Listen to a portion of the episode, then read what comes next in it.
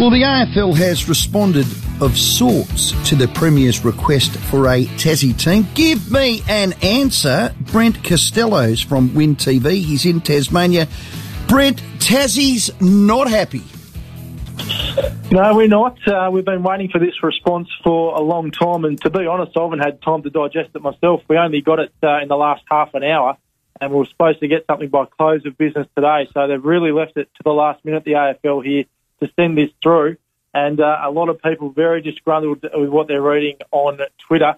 Um, basically, the AFL, uh, for those that don't know the background of the story, the um, Tasmanian government commissioned a, uh, a report, a task force led by the Virgin Australia founder Brett Godfrey, put that together at the start of last year. Then, obviously, the, the uh, pandemic got in the way. So the AFL's had this report, uh, which stacks up too. Um, the business case stacks up. They've debunked every myth.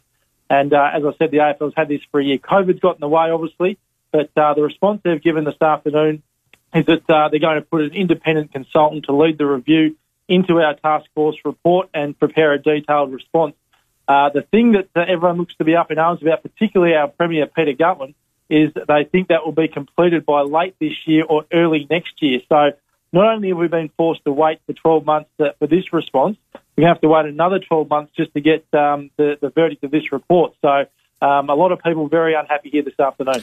Well, you know what? It might show how big a set of click clacks the old um, Peter Gutwein's got, your Premier. Um, he could just do, the, do it now. Pull the money, pull the funding, we're out, get nicked. Well, that's going to be interesting, isn't it? Because he has delayed the talks with North Melbourne and Hawthorn about re- renegotiating beyond this year. Obviously, they do expire at the end of this season, both of those clubs. And, and he didn't want to start negotiations with them until we had some clarity around a pathway to a Tasmanian AFL team. So we're not going to have that for another 12 mm. months at least now. So where this lands is going to be absolutely fascinating, guys. Mm. Is AFL using COVID as a stalling tactic? Well, it sounds like it in this letter. Uh, the impact uh, they're saying has had a, a high, um, yeah, a high impact on the game across a variety of areas. But you know what? We've got an NBL team here now. That was all um, still going on when COVID was happening. It all got done by Larry Kestelman and his team. So they can't hide behind that as an excuse, I don't think, because uh, look at the NBL. They're thriving. They've got a team here. And uh, if I was the AFL, I'd be very, very concerned about that because basketball wants to become the number one sport here by 2024.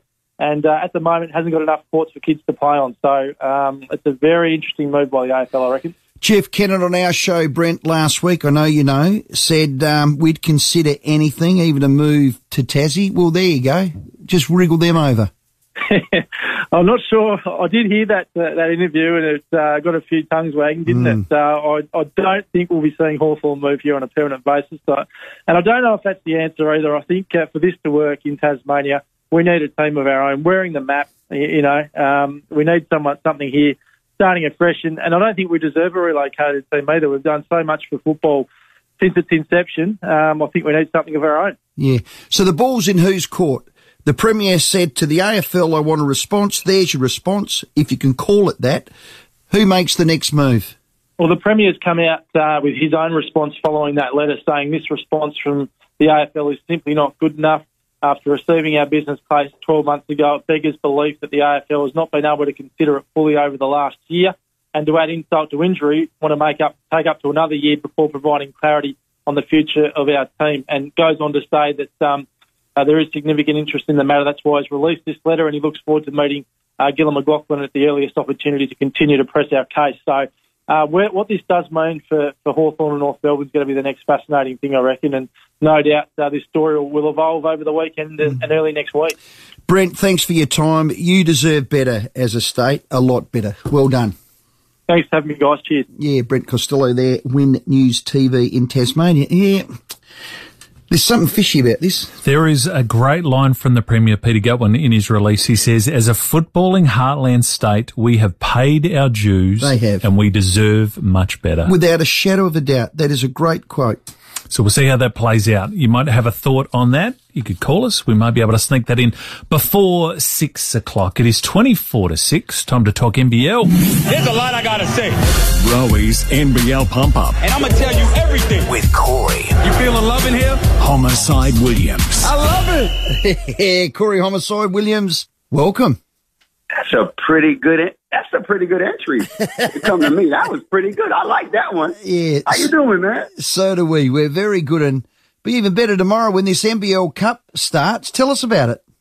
I mean, it's an extravaganza. You know, it's more than just a tournament within the season. I think that there's a great opportunity for basketball to be on display in one place. Nine teams. Tickets are ten dollars, and there's 18 doubleheaders. So if you are a purist of the game, or you just love the game, and it's a great family friendly atmosphere, and you just want to watch some of your favorite players or favorite teams who may just come to Melbourne twice a year, they're here for over three weeks that's just a great time to come down to basketball and support support the game. Yeah, it's smart by the NBL. Um, $150,000 is the prize money for the winner. Do you think it's going to turn into just an offensive shootout? I mean, that's what we want. You know why we want that? That's going to be a whole lot of highlights, right? Yes, yes. I mean, obviously we'll play a little bit of defense. That's part of the game if you intend on winning, winning. But um, overall, it's going to be a great atmosphere. It's going to be great basketball on display. As we know, if you do not, this is a world class league, which means you have players knowing that this is a legitimate pathway to the NBA. So guys will be looking to put their best foot forward and perform. On any given day, homicide, a team can beat another team in the NBL. So who's the form team right now? The form team right now is Melbourne United. They are head and shoulders Okay. above the competition, undefeated at six and zero. The second best team in the league is the team second on the ladder, which is led by Coach Brian Goorjian. We know that's the Australian goat as a coach, and they are, if I'm correct, five and two. Very impressive. Um, their first seven games, yeah, they're five and two. So um, I love the way they perform. I love the way they play. They are high flying and super exciting, led by guards Tyler Harvey, who is killing this league. If you're not familiar with him, think like Bryce Cotton. Mm-hmm. He's that type of um, scorer, that electrifying, and he puts numbers on the board.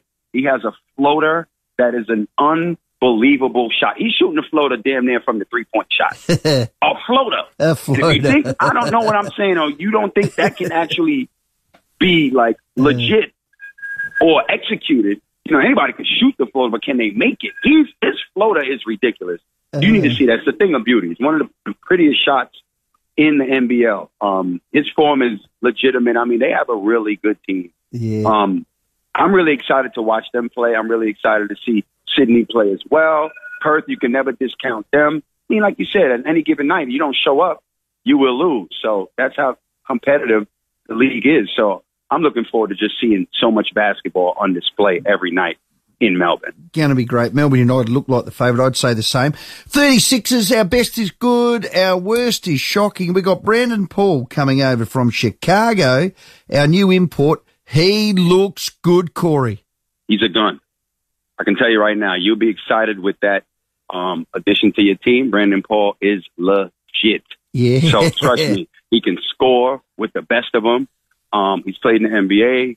Um, he's played all over the world, and he's from Chicago, so they have a good breed of Mm. basketball in the Windy City. So looking forward to seeing him suit up. Um, he will not disappoint. That I assure you. Yeah, can't wait. As always, Corey, thanks for your time. Thank you for your time. Enjoy the rest of your weekend. Fantastic. NBL commentator. He was a gun too. Corey Yes. Homicide Williams. The NBL Cup starts tomorrow. It's live on ESPN, SBS and SBS Viceland. Looking forward to that. Let's hope the Sixers can do some damage Come on, Sixers. and get some money. That'd be Come on, nice. Sixers.